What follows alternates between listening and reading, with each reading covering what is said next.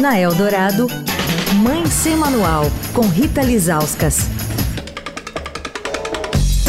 Oi, gente, Mãe Sem Manual de volta. Estamos falando sobre os desafios das crianças e suas famílias na era digital. Essa semana estão rolando discussões muito importantes e relevantes sobre esse assunto em um fórum internacional sobre as infâncias realizado pelo Instituto Alana.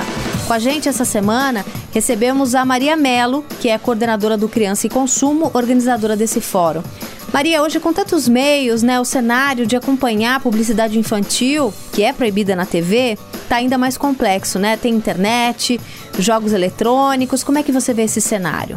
Então, se antes a gente estava preocupado só com modelos mais tradicionais de publicidade infantil, hoje esse cenário é bastante complexificado, né? E lembrando que ainda há bastante publicidade infantil em outros espaços, como TV Paga, vale citar um monitoramento que a gente fez no Criança Consumo sobre é, publicidade infantil na TV Paga, que mostrou dados importantes e preocupantes sobre é, média de veiculação de publicidade infantil, mais uma vez, ilegal nos canais infantis, né, da TV paga, enfim. Mas voltando para a internet, muito importante a gente lembrar que as crianças têm todos os direitos que elas têm no offline, elas têm no online.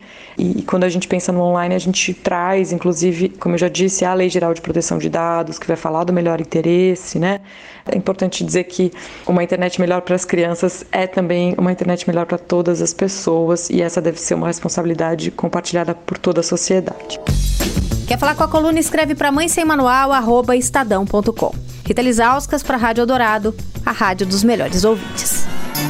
Você ouviu Mãe Sem Manual, com Rita Lisauskas.